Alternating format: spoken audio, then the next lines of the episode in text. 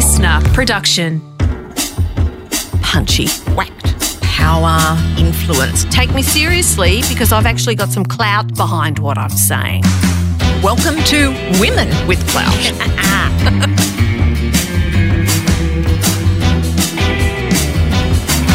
In today's episode, I'm interviewing Sally McManus. But you'll only hear my voice because my bloody co presenter, Catherine Fox, is swanning around Europe at the moment. Uh, so I'm here holding up the fort. Mind you, what could be more fun than interviewing Sally McManus, who has exploded onto the public stage as the first female secretary of the Australian Council of Trade Unions. She is easily one of the most powerful and influential women in Australia, and she is not taking a backward step. Sally, you lead an organisation that represents almost 2 million Australian workers. Now, that's some clout. How do you feel about wielding so much power? It's funny because in the end, I think I reduce it to something much smaller because I do have in my mind, okay, it's 2 million workers, but I have this little thing that I do consciously, and after a while, it becomes unconscious. And that's when I'm doing something really hard. So, a negotiation, or I'm doing an interview with someone who's really tough, not you, of course. no, no. I have in the back of my mind the faces of uh, workers that I've been with recently. I try and remember them and I try and remember that they're behind me and with me. And I think that that makes a difference when you go into negotiations. I learnt that from an old timer actually, from an elder in the trade union movement, Tom McDonald. He always said he always thinks when he's going to, you know, battle and something hard, just remember that um, in his case, it was all men, all the boys are behind you, like literally. And so I, I sort of use a similar device. So you personalise it? I do. I do. I suppose the faces could be interchangeable, um, but I always remember it's not about you, it's about sort of the we. And that's something that gets drilled into you as well, and you try and live like that. Because that's something that's interesting. This is a sort of whisper of the we becoming more important than the you. And really, if you think about the last really 30 years, it's all about the being the been all about the individual and the you. Do you sense a similar kind of moving back towards an idea of perhaps not the collective, though I think that's that's part of it, but a sense of community. We're all in this together. I think that the whole period of neoliberalism, that 30 years, has um, infected people's thinking, all of our thinking, and we get we keep being told that you know we're individuals and that that's a wonderful thing, which of course it is, but there's no reason to conflate. Um, you know, being an individual, or, or to say by being an individual, we're not part of a, a bigger collective. And it's actually a more sophisticated idea uh, the idea of people doing things together and choosing as individuals to do things together. So I reckon we're going to see a change. And I think so also because of social media, where people will miss that feeling of togetherness that you only actually get when you are together face to face and often together in a big group. And I reckon that the 1970s big protests will become the new cool again. Well, I guess we had the Women's March, didn't we, at the beginning of this year, which is the biggest um, Women's March since, I think, the 1970s. We did. We did see that. And I think that young people will enjoy that type of togetherness. And it's sort of this like power is such a nebulous thing in a way, but when you are with a big group, you do get that feeling of power. And so um, that feeling can't be, you know, uh, you know, created in other ways. So I, I, think this will become something that's more popular. Mm. One of the things you very quickly became famous for, I'd say it was almost in your first week that you became three famous. hours actually, three, three hours, um, was the power of your plain speaking. The fact that when you're asked a question, you don't do what we've become so used to hearing, which is people kind of smoothing their way past the uh, the answer. Um, can you remind us of what happened in those first three hours? Well, actually, I'll tell you what happened in the week before because I knew I was going to be the secretary, and this 7:30 report interview was set up sometime beforehand. And I've got experience uh, in the media, but not much really compared to all of a sudden you're elevated to a job where you're representing, you know, two million workers, not the you know 12,000 I was representing beforehand. So it's a huge step up. And you know, the very first test is this 7:30 report interview And Leigh Sales is formidable too. So they sent me off to media training, and we spent, um, you know, a day, uh, you know, learning the techniques. And really, the techniques were trying to get me to unlearn everything that I knew as a union official, and that's you you're always standing up in front of groups of people and having to tell them the truth. And that's your job. And you treat that seriously. And sometimes it's not what people want to hear, but it's your, your job to tell them what the truth is and then work out, okay, what are we going to do from that truth? And then all of a sudden you're learning, oh, there's pivoting and there's like deflecting and all of these other things. And I thought, oh, I don't know about this. And so anyway, oh, I, I got a I got elected into the position, and that's a big day in itself. And so, you know, and all of a sudden you're the secretary and you're sitting in front of all the other union leaders at the executive, as the ACTU executive. So that's all the other leaders of all the other unions. You get through the day, you know, there's a big group photo, and they, they bundle me off in a taxi off to the off to the ABC studios in Melbourne. And I get there and then they send you off to the makeup artist and I say, look, I don't want any makeup. And she says, no, you've got to, you've got to wear makeup. Everyone has to wear makeup. So I sort of agreed to that. I didn't really want to, but I did. And she kept going and going and going. And I thought, this like before me, I became someone else. And I thought, just forget about that, concentrate on what you've got to do. And they take you to the studio, and it's such a disembodying experience. It's like this little room, and you've got a camera in front of you. And Leigh Sales appeared like a hologram, like in in the camera. And I'm looking at her, and you you're wired up, and you're by yourself, and and you wait. I waited literally ten minutes, and of course, in that time, you're nervous. Like to be honest, I was nervous. Hmm. Um, you know, you're performing for for you know two million working people. So when the interview happened, um, we we you know got through the interview, and I walked out of it saying, "Well, that was fantastic. That was fine. There was no problem." Actually, um, you know, one of our media um, people from the ACTU did look quite pale um, when I think, only retrospectively. And I went off to um, a dinner that we were having with other union leaders at, as part of the executive and, you know, the transition with the leadership. I got there and then everyone's phones were going off, like everyone's phones. And I didn't, didn't to me, when I walked out of it, think that what I'd said was really remarkable because it was just sort of the truth. Um, so, what had you said that had set the phones ringing? Well, Leigh Sales asked me whether I believed in the rule of law, and I said yes. And I, I think it was like a jab, you know, and she was setting me up for the for the for the um, punch that came, but I didn't realize at that time that's what she was doing. And then she said, "Well, what about all this terrible law breaking of the CFMEU? You know, do you always believe that?" I said, "Well, I believe, you know, if the law is unjust, that it's okay to break it, and that." you know, caused massive outrage. Um, but that's the fundamental basis of being a social, someone who believes in social justice and social change.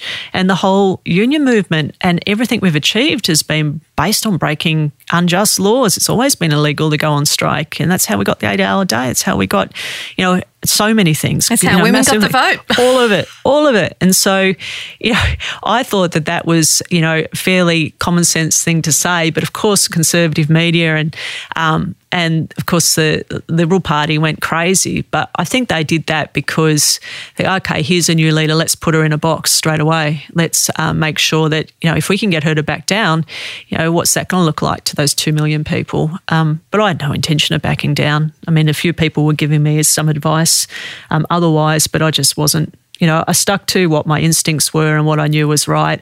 Of course, consulted with those other union leaders, but um, you know, just stick to to what you know is true, and it doesn't matter if it means that, that a whole lot of other people don't like it. Everywhere I go now, it's it's it's strange for me because people will come up to me and talk about that, and I think, wow, it's something that happened three hours into the job, and you know, it's eight months on, and still people you know will want to talk to me about it. Well, it's because I think as many people who didn't like it loved it. Because yeah. a you spoke the truth and we hear that so rarely now particularly in those kind of very weird situations which interviews inevitably are. Even an interview is you know like this one is an artificial situation. So to hear the unvarnished truth is extremely um, well it's refreshing. And i also think very strongly that when you are prepared to tell the truth to an audience. It's the ultimate in respecting that audience, whereas the pivoting, deflecting is disrespectful to the audience. I totally agree with that. Absolutely agree to that. And I, I, I agree because that's also my experience, and that when you're in a difficult situation, which you usually are every single day as a union official, um, you've got to workers, working people, non ordinary people will smell bullshit. They yeah. will. And it's like if you try and pretend to be anything other than yourself, they'll also pick that up as well. So I guess because I've been doing that day to day for 24 years, you're not going to undo it. I've got no intention of undoing it. I think it's, you know, the right way to behave. I was going to ask you, where do you get that um, strength of being yourself? Because I think that a great many people, and I suspect perhaps women are often more vulnerable to this because we don't see as many other women in, in positions of um, clout, though we are, it is improving now, but slowly, slowly, slowly. It's very easy for women to think, oh, I ought to do it the way these other people are telling me. And you have partially explained that, you know, it's this training you've had through the union movement, and also I suspect the sense of responsibility you feel to your the people you represent that you are not going to be anything other than yourself. But what else? What in your background, in your growing up, in who you were as a as a, a, a you know child, helped you to develop this inner conviction that you will be you? Um, I've never been someone who's fitted into a box very easily, um, well, probably ever. And I've never been sort of, you know, part of this gang or that gang. Um, other than now, I feel I'm obviously part of a big trade union family, but I've never sort of, um, you know, fitted into the gender boxes or what you are meant to do as a woman sometimes, even from a young age. And so, you know, throughout your life at various times, you get, you know, challenged on that. Um, and, you know, people say things and people say things that aren't nice. Like, you know, kids don't say nice things in playgrounds. Mm-hmm. But, you know, I sort of got to a point, and I, I'm not sure when it was, it might have been my early 20s, but really probably late 20s in the end, where I just thought, well, this is who I am and that's it. And I don't care what people think. Mm. Like, I don't. And that, um, I think I live a lot in my in my head as well, and so I'm not thinking about projecting other than anything other than you know my thoughts actually. And so I've not ever been one for um, for for makeup, of course. But if anyone wants to do that, that's fine too. But it's just not something that I've um, been aware of um, in a way. And so I've always um, been a very physically active person. So with sport, so very comfortable with my body um, and martial arts for a long time as well. You're a black belt in Taekwondo. Yeah, and Kung Fu. Yeah. And so um, I think that teaches you an inner stillness as well. So when you're faced with a fight, like a literal fight, about knowing how to be calm, and that becomes normal as well. And yeah, in the end, I've just thought, well, I'm I'm myself, and that's it. I've seen. Um, uh, especially you know younger women when they started out in the trade union movement, and I'm sure that I I was guilty of this to some degree too.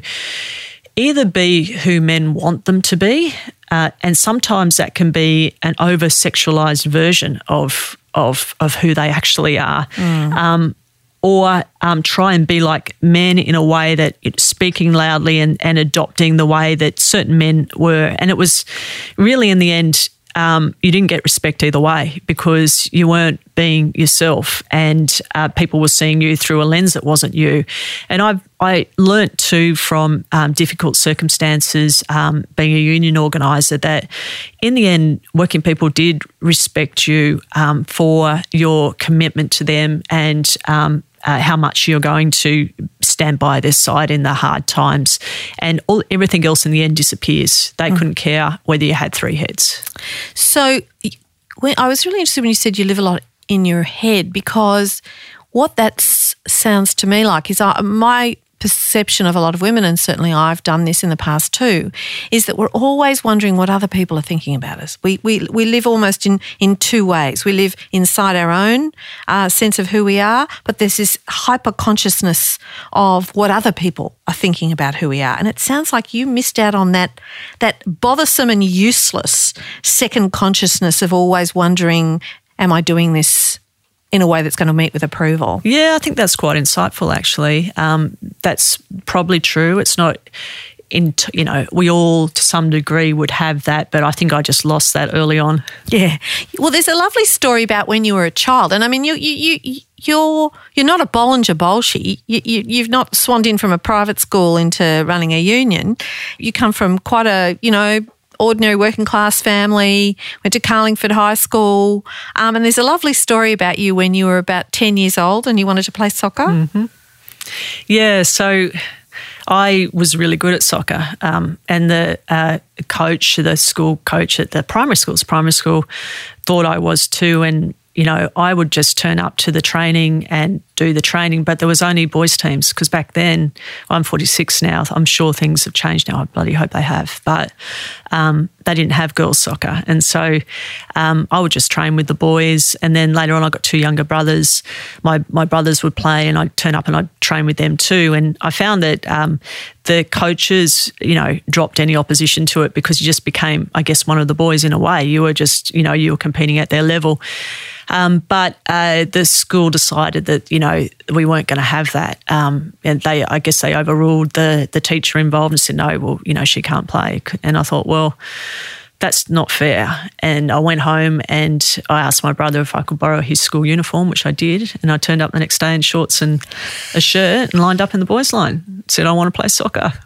Um, I didn't really think through, um, you know, how everyone else would see that, but uh, yeah, it didn't go down too well. So you didn't get to play soccer? I didn't get to play soccer at that age. Later on, I did. Um, later on, I was in the yeah, I was in the Sydney women's team um, when I was 21, and I only stopped playing actually about um, four years ago when I broke my leg. Oh, oh well, it comes to us all, I suppose. Yeah. But was it something about your family, your father, your mother that gave you that, I don't know, sort of doggedness? Like, I'm not just going to take no for an answer. I'm going to, if it's not fair, I'm going to fight it.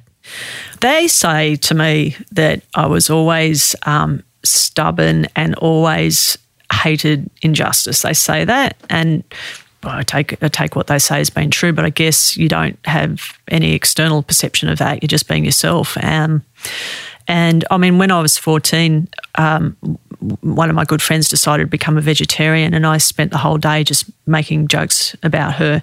And she said, Have you ever thought about what that is? And growing up in the suburbs of Sydney, I didn't know what a farm is. What did you know about a farm or cows? And I said, No, I hadn't thought about it. And then I did think about it, and I thought about it deeply, and I looked at that bit of you know chops which we would have every night that is actually that's a cow. And I stopped eating meat and I haven't eaten, eaten, meat since. I was 14 then. And I don't, it's not a big ideological stance for me. It was a decision I made and I've just stuck to it. Mm. But that thinking deeply that developed early, if you're doing that at 14, you followed things through. You don't just take the superficial or the common view of whatever it is. You you do question, well, why do I have that belief? What's behind that belief? You know, and can I can I justify it all the way to the kind of beginning of it? Is that something you do to this day? Well, I went on to study philosophy. So um, at Macquarie University, I did. So I went to Macquarie too. There you go. They're responsible for lots of things. They are. Um, there wasn't many books in my house. My um, father wasn't a good reader. My youngest brother was dyslexic. We had the books I remember were the ones that when the Jehovah's Witnesses came and they visited and they gave, gave those. There was a um, volume of, I just remember they were yellow. And so I read those, but we didn't have a lot of books. Um, but uh, of course, at school and at the library there was, and so I would, um, you know, disappear into that world, like I'm sure as a lot, a lot of people do. Um, and I was really good at uh, English literature. That's what I was good at at school and, and history, and got into university. And you know, like many people, was the first in my family to go. And my parents said to me, "What are you studying?" I said, "Oh, arts." I said, "Oh, we didn't realise you were that good at painting."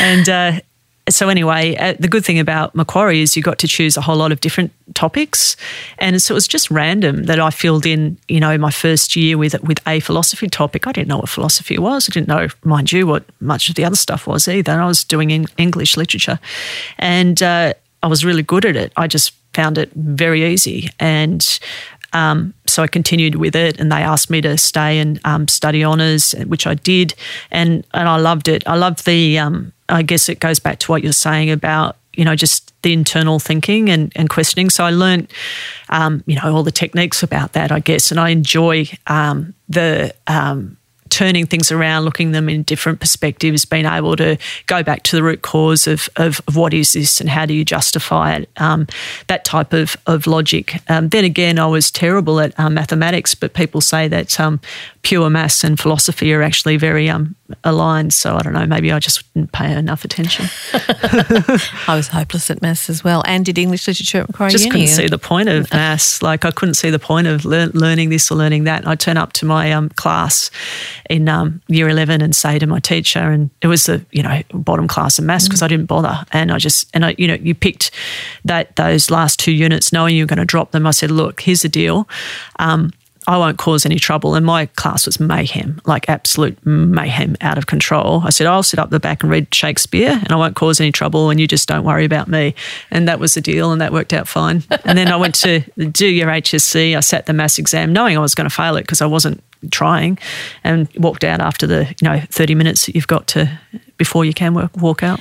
That shows focus that you knew what you wanted to do and what you didn't, what you needed to put your energy into and what you didn't need to put your energy into.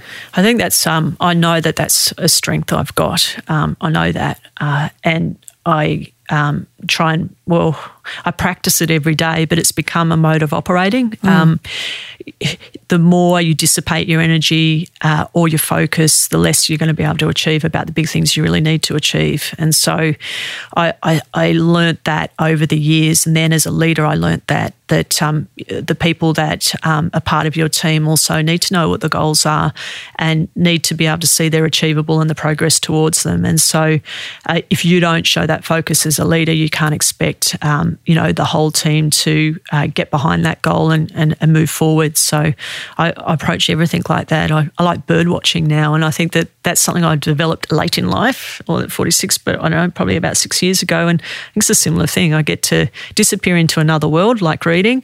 It's like video games, it's the same too. And focus quite literally on, you know, a bird, take a picture of it. Yeah.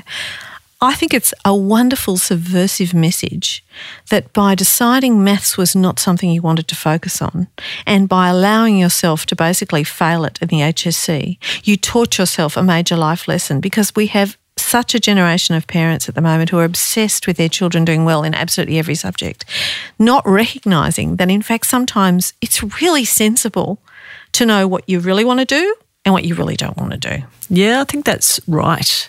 I guess not every kid probably always knows that. And No. so you wouldn't apply it as a general rule, but I think that, you know, once you do know, letting people be who they are is really important. Mm.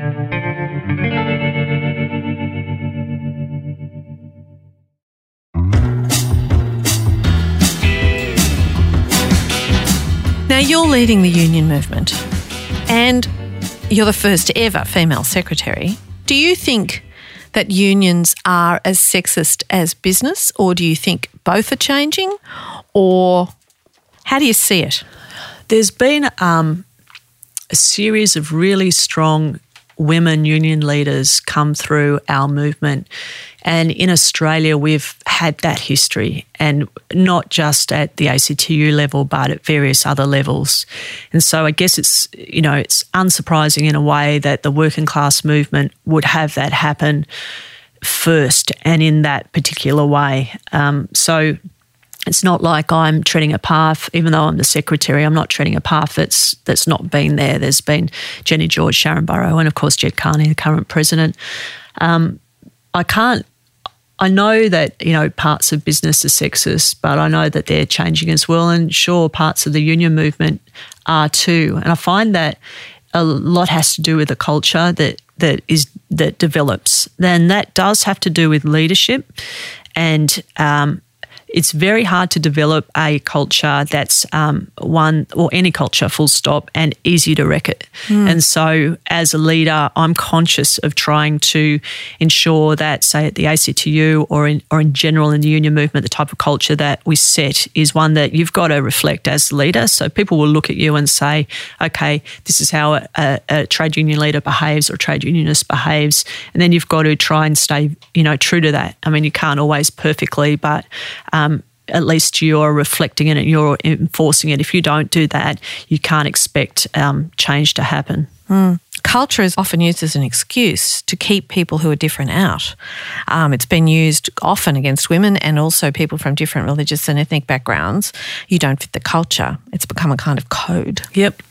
I think that's very true. And I think usually cultures are unseen. They're there and the outsider sees it, but the people that are part of that don't. And mm. so I can even tell in workplaces once, you know, the, the gender um, makeup gets more towards one side, whether it be women or men, how it changes the workplace culture. Um, not to say that there's an essentialness in men or women, but I can see that happen and how unhealthy that is. And also, um, you know, a lot of people in business talk about this now too. You don't have innovation unless you accept um, other ideas. And um, a thing that I learnt uh, uh, when I first became leader of my union, I wanted other organisers to be just like me, and I thought, well, that's I'm a good organiser. I need to find people that are like me. And what a mistake that is mm. because there's many different um, types of people that uh, get to the same outcome but with different paths and in different ways. And if, unless you open your eyes to that, you're making you know big mistakes. And I learned by um, seeing someone that I really, really respected as an organizer and thinking about how different she was um, to me and thinking, well, okay, it's a good thing for us to have a difference because also out of difference, um, you you grow because you challenge each other with your ideas, and out of that, I know it sounds um, you know again the philosopher dialectic, but it's true. Like, but by different ideas, you get better outcomes. You led the Australian Services Union before you um, became head of the ACTU, which was the 12,000 members, and that is a female dominated union. And indeed, you were very closely involved in one of the most important uh, workplace decisions for a very long time, which was the um, wage case for low paid workers, many of whom you represented with your union. And it was the first in the world, I believe, that was decided on the basis that these people were underpaid because of gender bias. Yes. That's right. Actually, when I started at my union, it was 60% men. When I left, it was 60% women. So over those 20 years, I saw it completely change. And that was because of the growth of the community sector um, compared to uh, the public sector areas we had. Because I also had blue collar, entirely male areas. And mm. so I got to, as a um, as a as a unionist experience like both but we're talking about the community sector area. That was an awesome campaign. It was um, it went for six or seven years, and there was times during that campaign where you really, you know, had to look back at your strategy and say, well, we're getting anywhere. The very first rally we had, we had 300 people at it. And I look back and think, well, what lesson do you take out of that? If we had have stopped then and said, well, uh, not enough people support this, well, this isn't going to work, rallies aren't going to work as a tactic. In the end, after seven years, we're having 5,000 people come. And so, um, lesson in persistence, but also about um, building and knowing that, you know, change doesn't come and you don't move, build movements overnight either and you can't organise overnight. So um, that was a, a, great campaign, and the change that we made was a very significant one because it was saying that some occupations were gendered because they were caring occupations, and this idea that uh, historically women have played the caring role in the family, and that we undervalue um, work then that has caring elements because we haven't paid women like no. to do that. So this is community services work, but I, the same would apply to childcare workers or aged care workers for that matter. Mm. I think it to a large extent um, extends to teachers and nurses.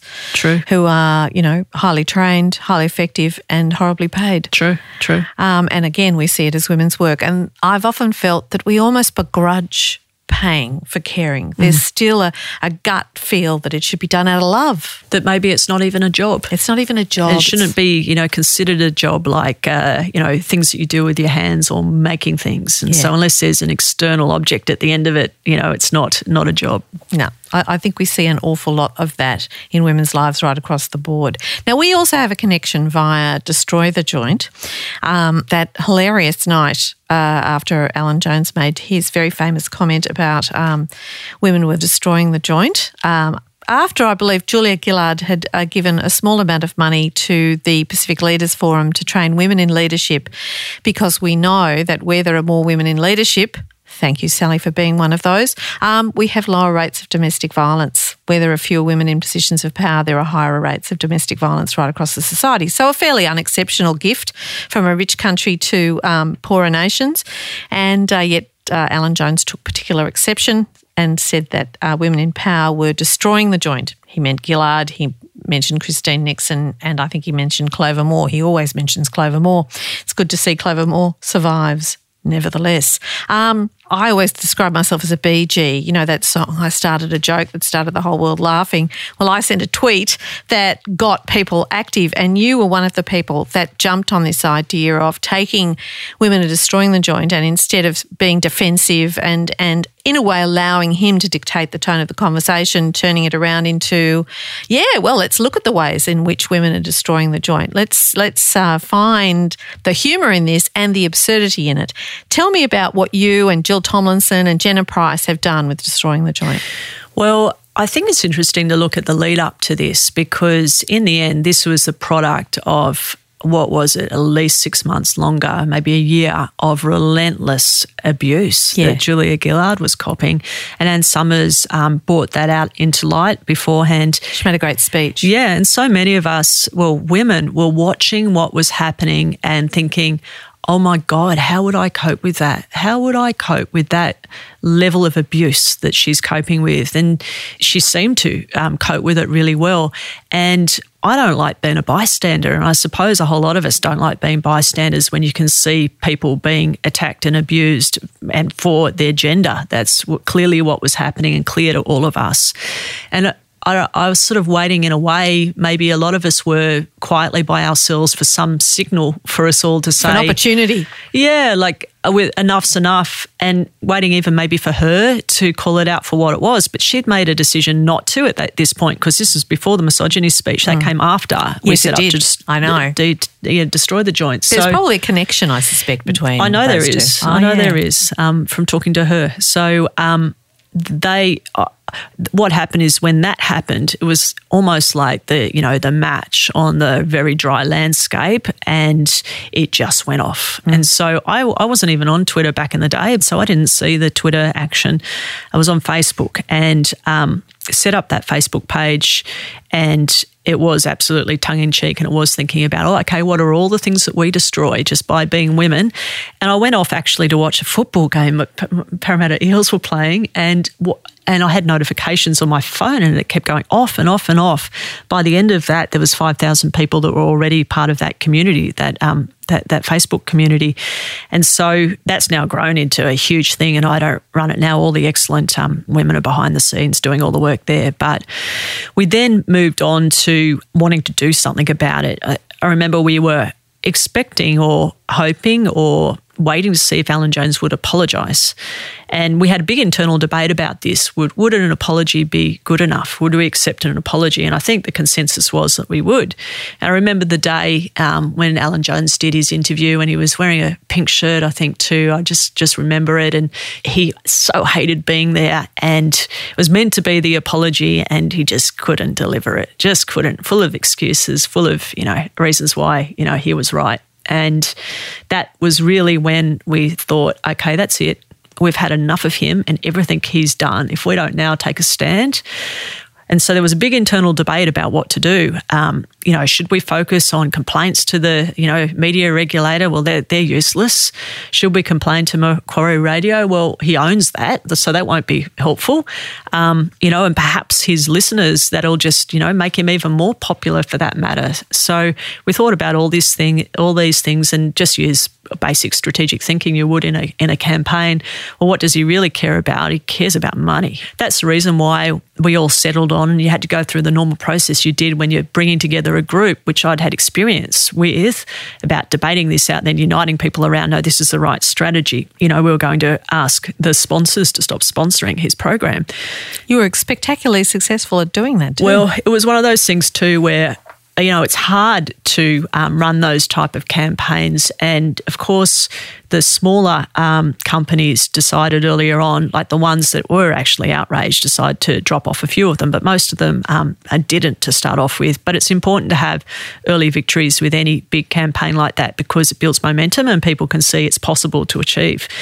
And so um, success breeds success and yes. enthusiasm. And also, then people will who've been sitting back and saying, "Oh, this won't work," or, or you know, why would I bother giving up my time for something that's going nowhere? all of a sudden see this train is going somewhere. So I'm getting on that train. And so we built that momentum and then people built that momentum. Um, and we, you know, what I found amazing is that, you know, women, like a woman in a country town um, by herself, living by herself, was participating in this. You know, one of them was the person who'd agree to, you know, listen to Alan Jones in the morning and write down by hand all of the sponsors that came on the program because it was actually quite intensive to do this. I was running a union, I didn't have time to do it. So there was a whole team that was off doing this work. And then, you know, someone else had to research what their Facebook page was, what their phone numbers were before we could be in even in a position to advocate this is all volunteers, all doing this. And uh, one by one by one. And then we had the really big sponsors. And my um, favourite out of all of memory out of all of this was the day Mercedes Benz yes. decided that's my favorite too to take um, his Mercedes Benz off him. And I always uh, think of the Janis Joplin song, but uh, yeah, yeah, yeah, yeah.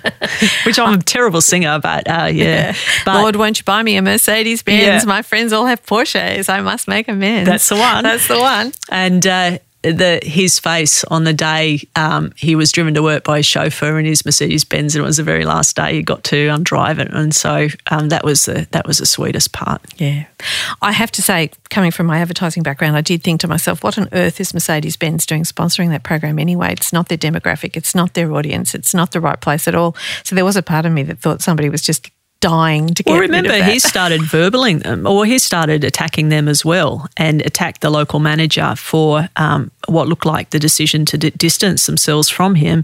And then it was the uh, head company in Germany that came in and backed up the local manager and said, "No, this is not acceptable behaviour. Whether it be Germany, Australia, or anywhere, we're not accepting it." It's great. Mm. But there's something else that you had an influence on by the sound of it. Julia Gillard has told you that her misogyny speech was possible because of the Destroy the Joint movement that you were very much a part of, you know, grabbing hold of and making happen. Tell us about that story. Oh, it's just that uh, the day that she gave it, um, we were still in the middle of just this massive fight back from Alan Jones and uh, all of his friends that were, you know, ranting every day about how terrible we were. And it was, in a way, um, you know, it was a big challenge because I was worried about my union too, and I was worried about all the things that I've I've I've got to worry about. I didn't want you know this to mean that there, there, there could be any my members would be hurt because of what I decided to do, and um, uh, you know, he's got that microphone and everyone else there has got that microphone. And so they went their hardest. And I was getting death threats. I was getting letters written to me saying, we're going to come and behead you, like all of that stuff, which I hadn't dealt with before. And the police came and visited us several times. So I was living in that world. And I got a call from someone very senior in, um, in um, Julia's office and said, Have you seen what the boss has just done?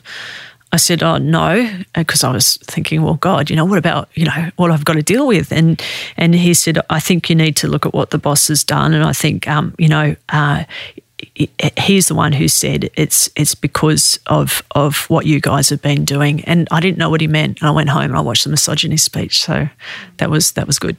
Tell us what you believe in, the core philosophy that drives you. I believe in fairness and justice and that you know people can say that means different things to different people but i don't know. I think you know i do believe that essentially everyone is equal and where you've got um, you know systems that you know take that away from people or take away people's um, dignity that that's an injustice and that you should you should do what you can to um, make the world a better place and ensuring everyone has dignity. And I really do believe that change is possible too, because going back to what I said before, like I believe in the power of the collective and people acting together and choosing to act together is very powerful. So um, I just, you know, have this burning belief in that and uh, belief that, you know, eventually as human beings we'll say we've had enough of unfairness and injustice and we're going to have a better world. Mm. I'm thinking like this. Um, that you can't last in a job that I'm doing forever. Or if you do, you're not giving it your all. Um, but I don't think you can. And, you know, I've watched the people before me. It's a really tough job. And so I've come into it knowing that. And so I've, I've got this idea in my head if I can do this for, you know, six to eight at the most 10 years and give it 110%. Like you're so lucky. It's such a privilege to be in that position. If I can just put everything into it for that period of time, then I can, I don't know, go bird watching somewhere or, you know, go and move to the south coast of New South Wales and, you know, on the edge of a national park. That's what I'd like to do. So it's not politics? You're not aiming to be the next female Prime Minister? I'm not. I know my job is big and what we've got in front of us is what we want to do is ambitious. And that's where I put all my energies. I don't think about after that, other than I think somehow um, I, I, won't have to get on as many planes. Thank you, Sally. That was absolutely fascinating. That was really... fun.